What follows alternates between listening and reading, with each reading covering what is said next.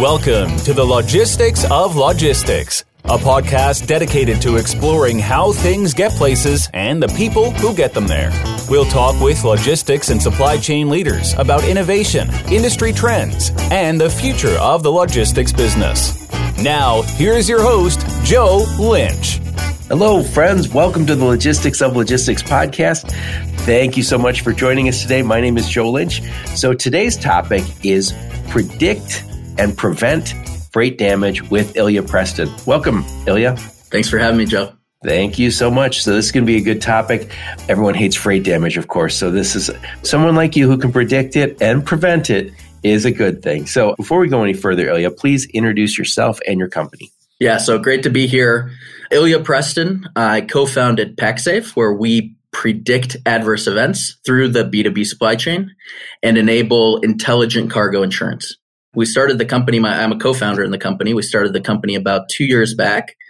But prior to that, I actually immigrated to the US from St. Petersburg, Russia, when I was about five. So I grew up kind of not speaking Spanglish, but more of like a Runglish and uh, ended up missing, mixing a lot of my languages around. Are your mom and dad both from Russia? They are, yeah. They're both Russian. So, did you speak Russian as your first language? I guess technically I did, but that's where you know I when I was learning English, I was actually learning English back in Russia when I was like three or four, and so I came over here and my language was just incredibly jumbled up. I mean, I I'd speak like half English, half Russian, and it was just a mess. But hopefully I was able to straighten it out by now. So, do your mom and dad still speak Russian? We mostly speak English with each other, where it's been valuable because my grandparents, who came over around the same time that we did, they didn't really pick up the English as quickly. So, oh, yeah, growing up, that was probably the predominant reason why my sister and I have been able to retain the language. How did you guys end up in Indiana? So my my dad actually accepted a role at Cummins. That's where he worked and grew up in Indiana. Uh, I went to school in Indiana, so uh, went to school at IU and then finished out at a uh, smaller private school, University of Indianapolis, and then also ended up started working at Cummins as well. Oh, nice, nice. So, what was your first job out of school? Yeah, so first job, gosh, feels feels so long ago. Global supply chain analyst at Cummins. So started off in, in supply chain, ended up growing throughout the organization. I, I moved into supply chain strategy and more of like a strategic sourcing and uh, spent about uh, four years at Cummins where I ended up actually I think as a part of my last project, I was setting up a supply chain in Mexico. So I was traveling to Mexico about once a month for about a year. So I was able to pick up some Spanish there along the way, uh, add some more complexity to my life. And yeah, after that great stint at Cummins, I moved on, spent some time in management consulting. Which company? PwC and KPMG. Uh, so nice. spent some time doing consulting there. Yeah, mostly once again focused around supply chain optimization. And one of the things I was able to see in consulting was I, I was expecting to go from a manufacturing environment to now consulting for healthcare, technology companies. I was expecting to see a, a drastic difference in those supply chains and a lot of those pain points. But the key takeaway over my time in consulting was in some cases, the manufacturing supply chain is actually much more evolved than, oh, than yeah. even in healthcare. but a lot of resounding and recurring issues and pain points that exist amongst all of those well, the, the nice thing, I, am from um, automotive, and one of the things that's nice about automotive is you're always delivering to the same places. So you pick up at the same location. And there's a trucking company here in Michigan that I knew of that they said, We've had that lane for 60 years. It was picking up at a factory and taking to General Motors. So they're like, and after a while, you're like, oh, the driver knows the guys at the dock, and it just starts to be a well oiled machine. And also, you're delivering and picking up at professional locations, professional docks, which is a big difference. But oh, 100%. Gotta love those milk runs. Right, right, right. Yeah. So somewhere along the line, you must have noticed there is a damage problem. Is that why you and your partner decided to start Paxafe? Absolutely. Yeah. Visibility and damage. But then we, we kind of honed in around the problem and got a firmer grasp on it and really understood that a lot of that problem as it pertains to this lack of visibility and, and, the prevalent damage that exists through the supply chain is really not caused due to a lack of data, at least not today, maybe five, six, seven years ago, it, it was the case. Uh, but it's more so now you really have an overabundance of data, but that data is not product level. Right, it's it's at the truck, it's not at the product, and it's not really actionable or contextual. So it's somewhat difficult to piece a lot of those puzzle pieces. When you say contextual, like you don't know the details behind it. It's there's no context. It's just that's damaged. And you know, when we were prepping for this, I mentioned I've always felt like so I heard a football commentator say the biggest play in uh, American football is the sack.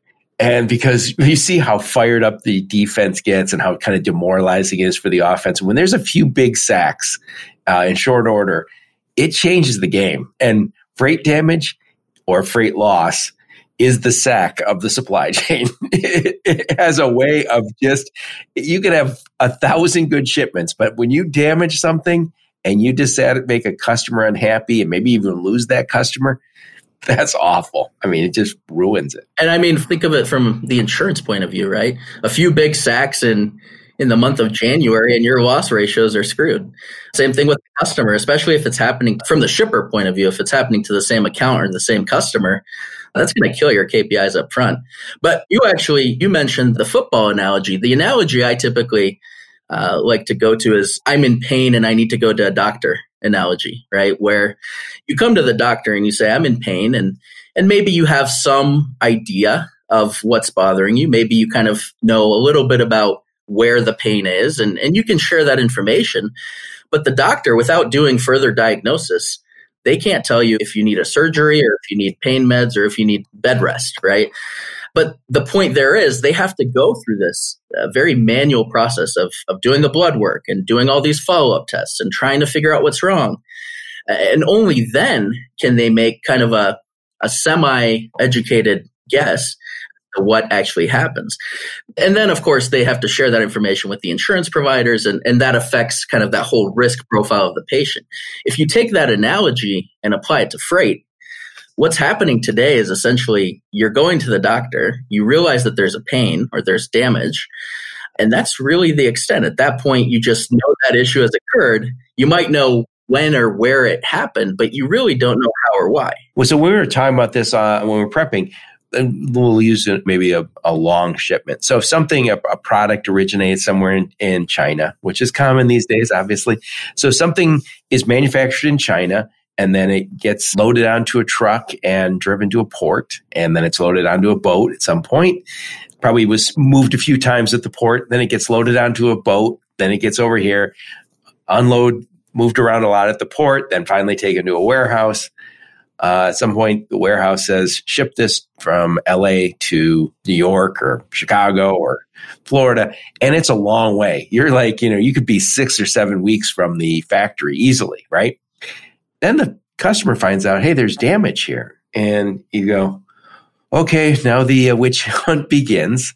I don't know where this happened. It could have happened at the port in China. They might have loaded it. Yeah, there's the he said, she said, right?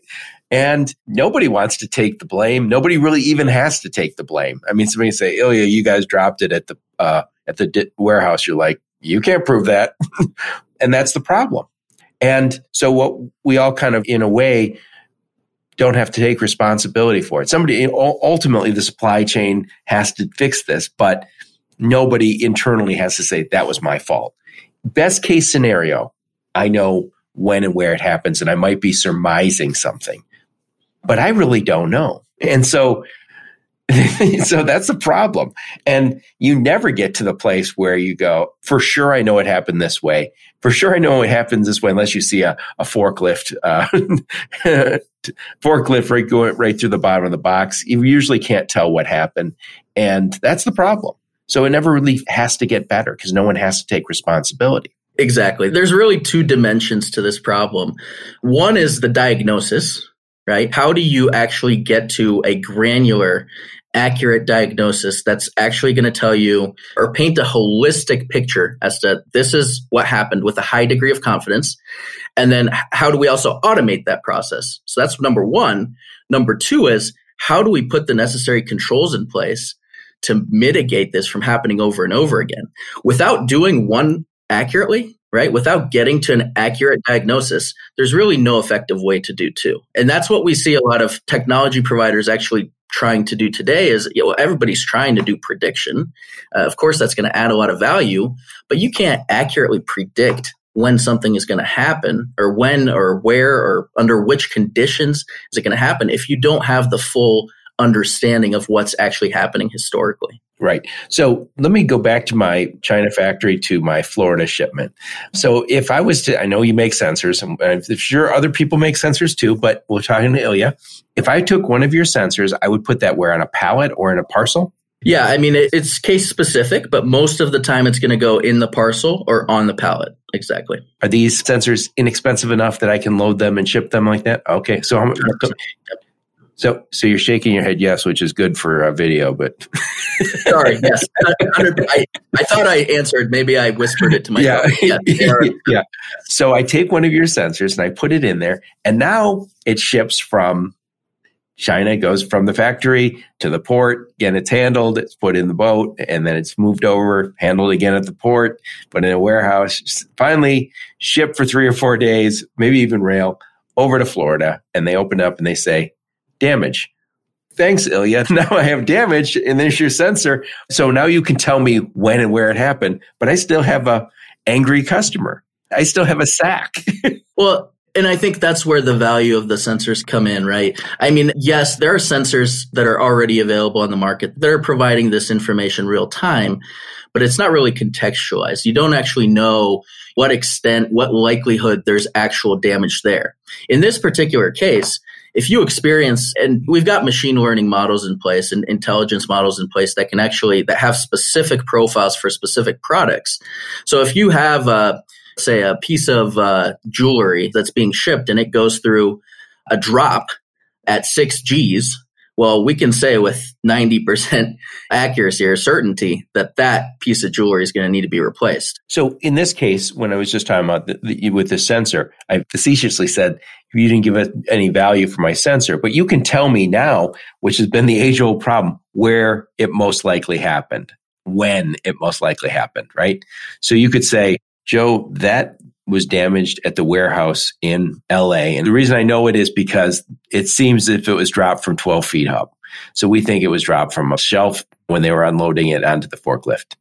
Right. So you've added a lot of value right there because now I know when and where. So I can say, look, I got to do something better in that warehouse because we've had a lot of damage. And especially if you start to see lots of damage that way it seems like we're, or you might say, Hey, I found out that it got this big G force hit in the truck. Maybe there was a spike stop, right? Maybe this guy slammed on the brakes and whammo.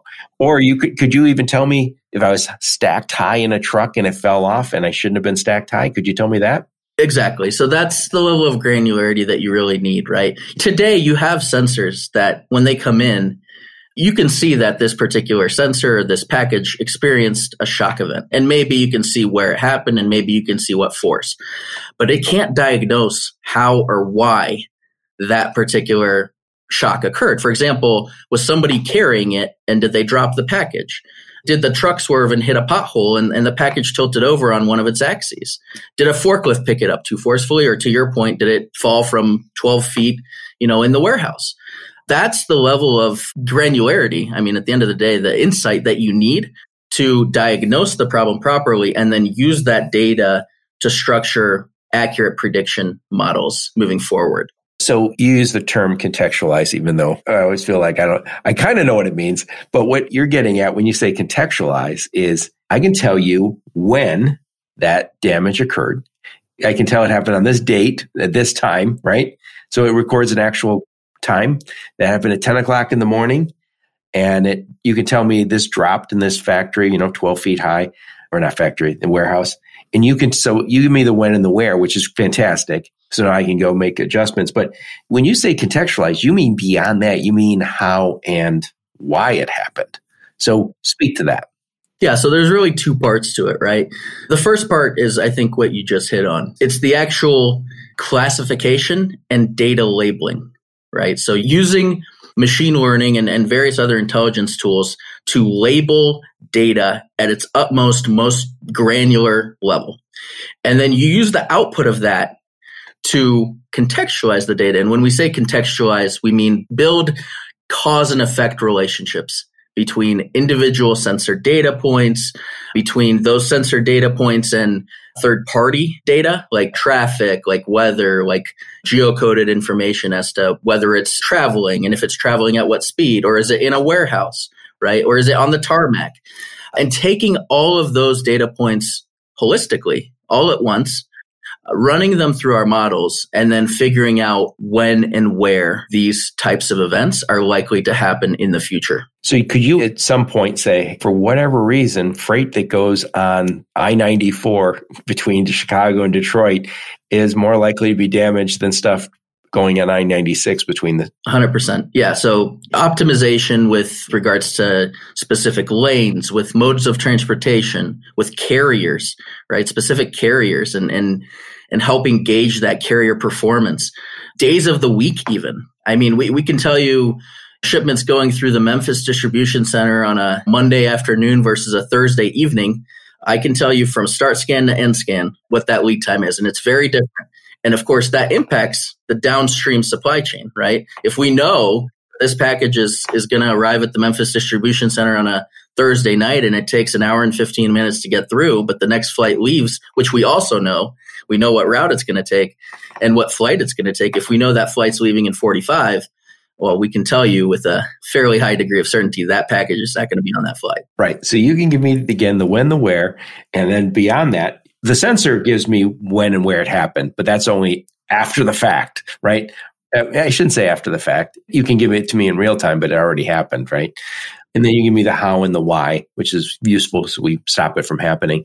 But what's also interesting to me is we mentioned getting back to that China shipment to Florida. If you said to somebody, hey, there's an 80% chance that it got damaged getting loaded on the boat, I could order another one right now. I mean, you can give them that data that there was an 80% chance that when that thing dropped into the boat that it was damaged. The biggest thing here is raising customer service levels, right? If you're a shipper and you can come to the customer and really you don't even have to come to the customer because the customer is going to get that same alert, right? If you know that for this particular product, there's an 80% chance that's damaged. You now provide that option to the customer to say, hey, you know what? We're going to have a line down situation if you don't ship another one out. So go ahead and do it. You improve your, your customer service. So in this case, when it was loaded at the port, that's like five, six weeks before it gets to the customer. So if I knew right when it got loaded at the port that something got damaged, I order another one right away. And maybe I can even intercept that and say, hey, intercept that one open up the box. Let's see if it was in fact damaged. And if it wasn't, that's fine. But it, if it was, I prevented it from going to a customer, which is what we all want to do. Exactly. And you, you, extend that option to the customer that if it's an urgent situation, you can place another order or they can come back and say, hey, you know what? We've got plenty of inventory just hold off on the next one. We'll take our chances. But either way, that customer is now informed and empowered to make the decision, and they're much happier with you as the shipper or, or the logistics carrier. Right, right. And you know, you think of we're in the COVID era and we're shipping all of this vaccine. It would be nice to be able to kind of say, look, I know where that stuff's at, and I know um, ahead of time. I know somewhere, I forgot, somewhere in the United States, I heard that the vaccine was coming to an expiration date and they said the hell with it we're just going to give everyone who wants a shot a shot right now and it was like oh, it'd be nice if you could have a little better information on that shipment so we've talked about this china shipment what about like temperature sensors yeah. So if you look at the, the industry today, I mean, particularly healthcare, let's look at healthcare. It's not abnormal. It's fairly status quo to have passive temperature data loggers as a part of your shipment. So, so they collect data. That's all they collect. No intelligence, no location, no, nothing else. They come in, right, to the destination, to the site or to the, to the customer. The customer actually has to download the data from the data logger onto a computer. They have to go back and manually analyze that data. They have to check if it went out of spec and if so, for how long and does it match up with the product parameters? And then they have to export that and basically document it and it's unreal the amount of work. I think the FDA requires that on a lot of food. I'm assuming they require the same on drugs. So you can say, oh, here is four hours ago when that truck was driving down the road, is when the temperature went too high. Yeah, this stuff's all bad. so it's very reactive. There's nothing I can do about it. It's all rearview mirror stuff, right? 100% rear view mirror that i mean so that's where the evolution has started. So over the last few years there have been additional sensors that have entered the market that can essentially communicate in a near real time or real time fashion.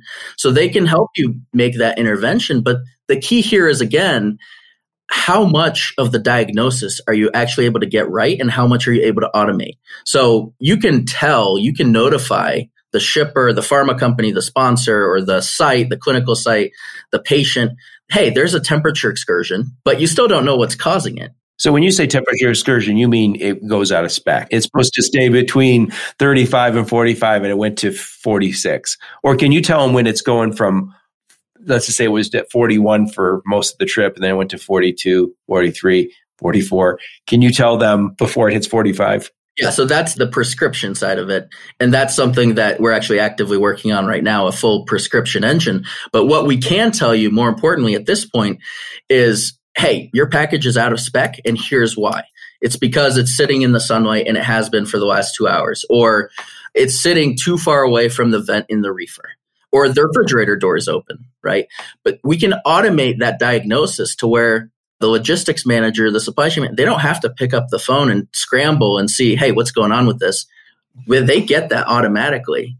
And then the next natural progression is, of course, to your point, how far in advance can we start to see those build out those patterns and trends to see, hey, if nothing changes with this shipment profile in the next 90 minutes, this package is likely to experience an excursion so with AI, I need lots of data and I need lots of computing power, right? So I need to be able to say, hey, here I'm I'm going to crunch through a million instances and I've got the data to do it and I've got this algorithm that's going to do it for me.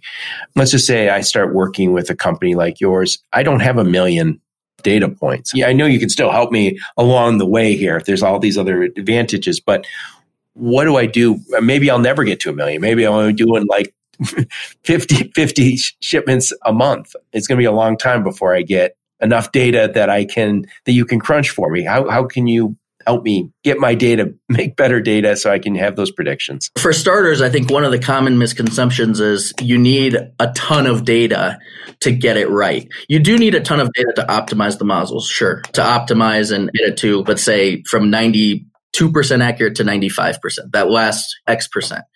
That's very true. But I, I, think what, what a lot of providers right now are missing is they're going through all this data aggregation. Hey, we're going to bring in new data sources, and that alone is going to get us to prediction.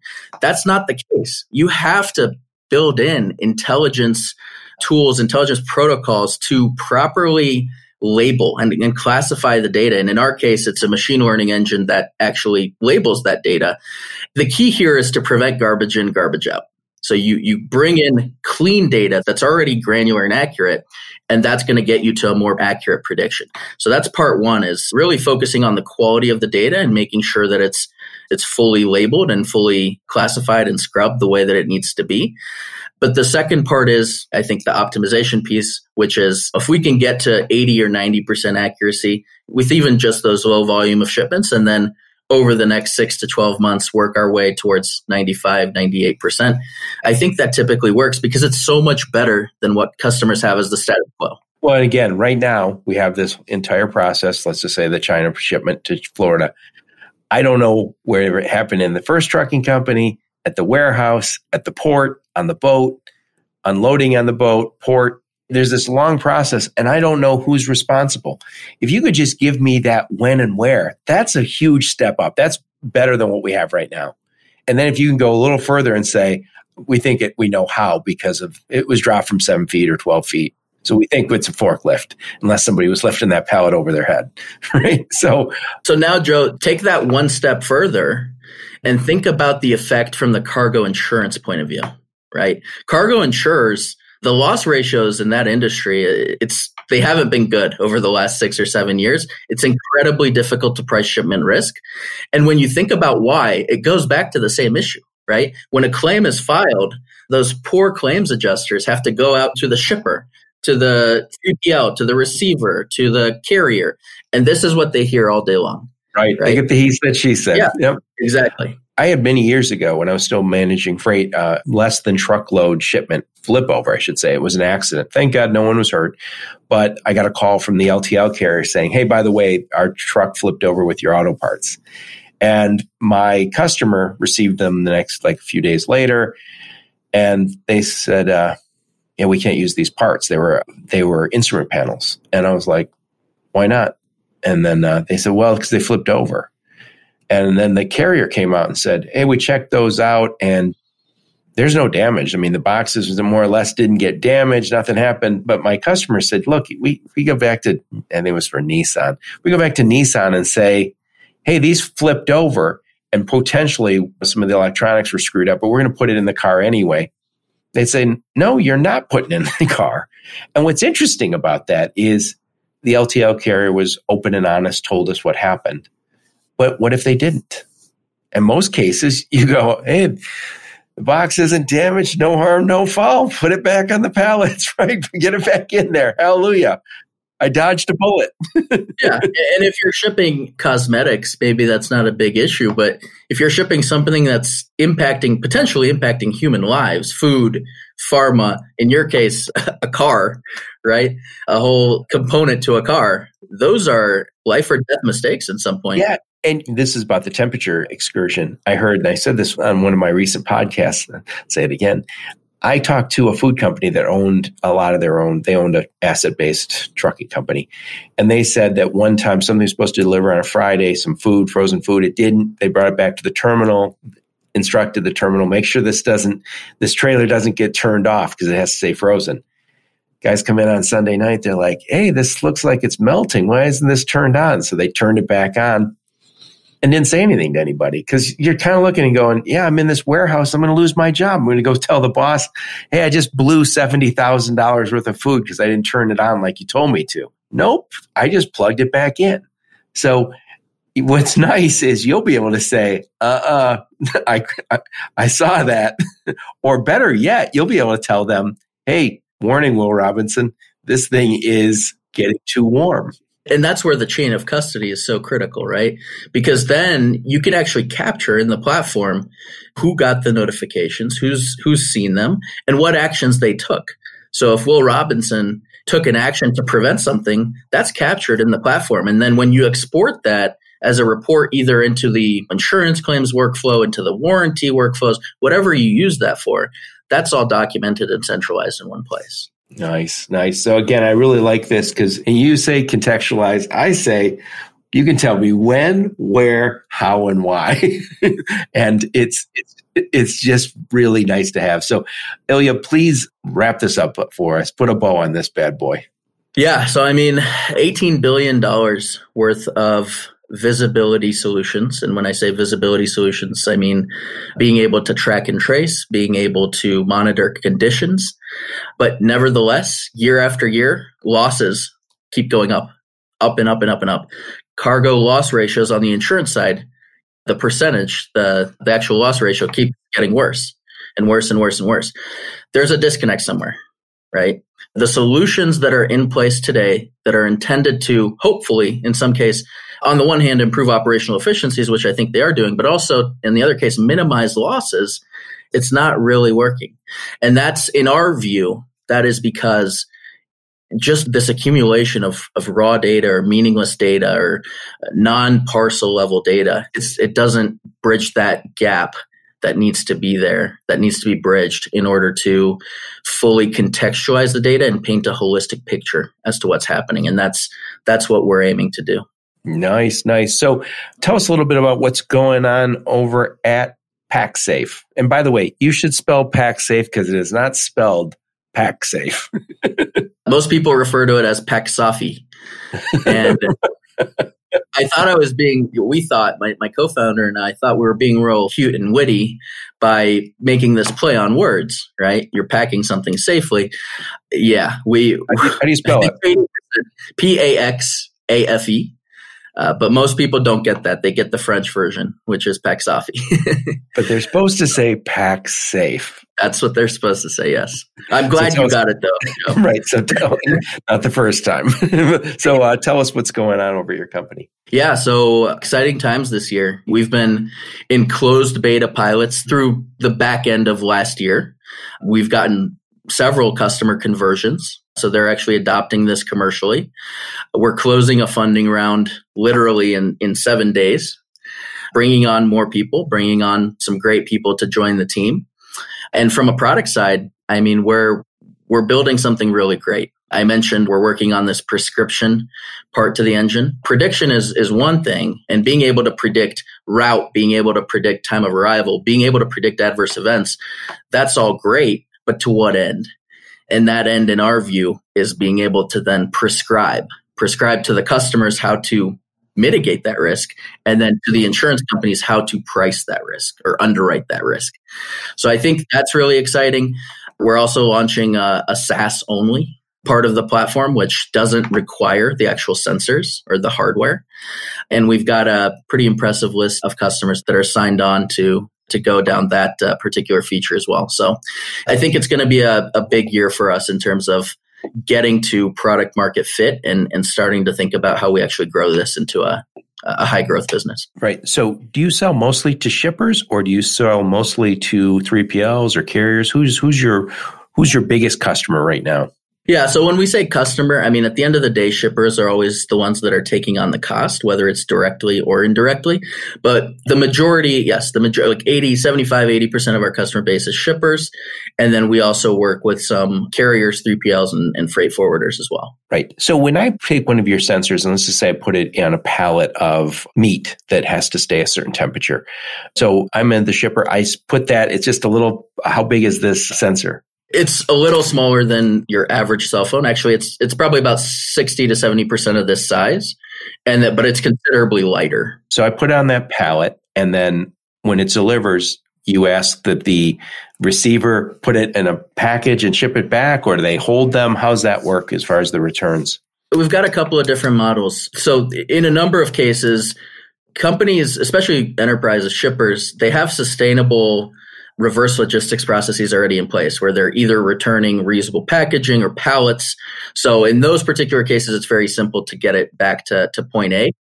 In other cases, in higher volume use cases, we actually cover the cost. So we do provide like a prepaid shipping label and either a box or an envelope to ship those back once or twice a week, whatever makes the most sense. And then there's also the option, and we've got various models of how we price this, but there's also the option where they can ship it back to us. We can handle all of the recharging. You don't really have to recharge these all that often. The battery optimization is actually quite quite good. But when you do have to recharge them, we can do all of that and then we just ship them new units on a predetermined cadence. Right. So what are these the average sensor cost? When you say cost to the customer? Yeah, well, yeah, if somebody was to throw that out, let me say that, like if it got damaged or lost, is that going to be, you know? Oh, we factored in loss rates, right? And loss ratios. So thus far, in all of the sensors that we've we've launched into the field, we haven't lost any. There has been one that has been misplaced right? Can't you track it, or is it the charge went out of it? well, that's the problem. The charge went. It, it was on like a three, I, I think a 70, 80, 82 day shipment from Ukraine to Texas. And it stayed quite a bit of time. It spent quite a bit of time at the port when it got in. It actually had to get rejected. It went back down to a different country and then came back in through a different port. So the point there is it spent quite a bit of time in the supply chain and but our customer knows where it is. It's just a matter of retrieving it. We factored in like a 5% loss rate. That's what we assume we're going to lose. We don't charge customers anything when those get lost within that specific bound. And then if there are excessive losses beyond whatever that band is, at that point we we look to structure creative approaches to to try and find those, relocate those, or replace those. Well, the reason I asked what the price of the sensor is, not that I particularly care. I want to know if I can do this for a sweater that I'm shipping, or is this only for really high value shipments? Yeah. So what we're finding is our connected hardware platform targets basically three industries. One is perishables, And those perishables includes healthcare, pharma, clinical trials, flowers, and food. Uh, two is valuables, and it's not just valuable from a price standpoint. It's also like to your point, long lead time shipments, like automotive or sensitive shipments that are sensitive, like electronics that are sensitive to damage, right? As well as like medical devices, jewelry, and then there's an oil and gas application in, in oil and gas.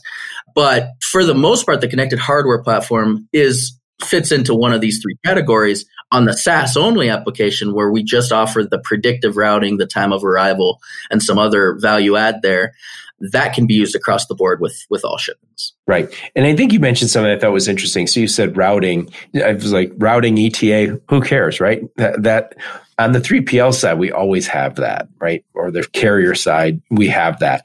But what you said is, yeah, but that's not always what the shippers are looking at or the receivers are looking at. So you can give that to the receivers and the shippers and say, this is the route it took. Because you know that because you're tracking the stuff. And I think this is one more example of people don't care where their truck is, they care where their stuff is. So you're tracking parcel level, pallet level, part level. Exactly. And I think the other point there is I think you're right. I think, you know, a lot of 3PLs carriers, they do provide time of arrival what we hear from the market is, yeah, we get this time of arrival, but the problem is it's it's always moving and it's it's never what it was at the beginning, right? That's the nature. We're getting better at it, but it's it's a challenge. And then somebody says, "Hey, they're 90 minutes from your house, Ilya," And you go, yeah, but if that means they're in the middle of Chicago, if you're Milwaukee, you're like, that's a nasty 90 minutes, right? But if you live out in the country and it's you're like 90 minutes away, is that 90 miles or is it 110 miles, right? So that's exactly it, Joe. That's on this predictive time of arrival specifically. That's the deep learning model that we have in place where we actually look at traffic, we look at weather, we look at a lot you of look at carrier history, right? A carrier history. Exactly. We we know what what stops they got to make. But that's the kind of information that we look at so that we can tell you from the start of the shipment what time is it actually going to hit the dock without this whole fluctuation piece of okay, it's not Google Maps basically, right? It's it's we're going to tell you from the beginning. And right now, we've already got it up to I think uh, within like a, a two hour window right uh, across like 70% of shipments and then it's like within 4 or 5 hours across uh, virtually like 99.9% so it's it's fairly fairly accurate but the big thing there is of course trying to minimize those dwell and detention and, and rebooking fees for the carriers. Right. So good stuff. Good stuff. I think this is a product whose time has come. I mean, I know there's lots of sensors, but you know, we again knowing the where and the when something happened, what something went wrong is good.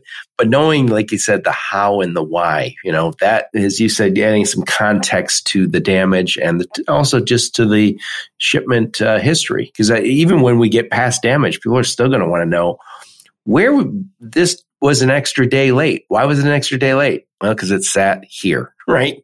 This is the place it sat for too long. This is where the extra day was acquired. Well, yeah, that and it's like over time, looking at those patterns and, and, correlations, right? Like knowing the processing time of a product going through Memphis distribution center versus eh, the Indianapolis distribution center on, on a Monday versus a Friday at 2 p.m. versus overnight and using that as a part of your models. Oh, your yeah. Models is I saw an article about ELD data and it was timeout. And I know none of us wanted this ELD when it hit, but when ELD hit, one of the things they started saying is we can tell where detentions are more frequent now. We can tell which shippers. So at a certain point, you're going to have like a little Yelp review on every shipping location and it says, Hey, they don't unload you fast over there. And they're going to, you're going to get pinged. You're going to have to pay more. So it's going to be interesting when you start to say, and nobody wants to deliver there because it's an extra you go really slow in that metropolitan area and then the shippers there are notorious or they were that shippers there or receivers are notorious for being slow. The, exactly. The, the way that we like to think about our uh, kind of the prediction part of what we do as well as that that predictive routing and, and time of arrival is it's almost like a, a Priceline for for shipments right? So you're you're getting all of this optimization data with regards to routing and, and carriers and lanes. And that's really what it's intended to be. Up front, you're getting some of the kind of the byproducts of, yeah, you're getting accurate time of arrival or, or you know what route something's going to take. But the, the end kind of the, the meat, the meat and potatoes is the, the actual intelligence and, and how you're able to use that to, to further optimize your supply chain. Very nice. Very nice. Well, Ilya, thank you so much for sharing all of this with us today. How do people reach out to you and the team at Paxafe? Yeah, I'm available on, on LinkedIn. My email, ilya at paxafe.com. That's P A X A F E dot com. We've also like info at Paxafe, careers at Paxafe, whatever you want to reach at Paxafe, you'll be able to, to find us one way or another. We're on LinkedIn, on Twitter. Please look us up and, and give us a follow. Excellent. Excellent. So what I'll do is I'll put a link to your company, your website in the show notes, and I'll also put a link to you on LinkedIn. Ilya, thank you so much. Thank you. And thank all of you for listening to the podcast. Your support is very much appreciated. Until next time, onward and upward. You've been listening to the Logistics of Logistics podcast, where we engage in conversations with experts in the logistics field. If you're an expert and would like to be featured on the Logistics of Logistics podcast, please email Joe Lynch at joe at the logisticsoflogistics.com.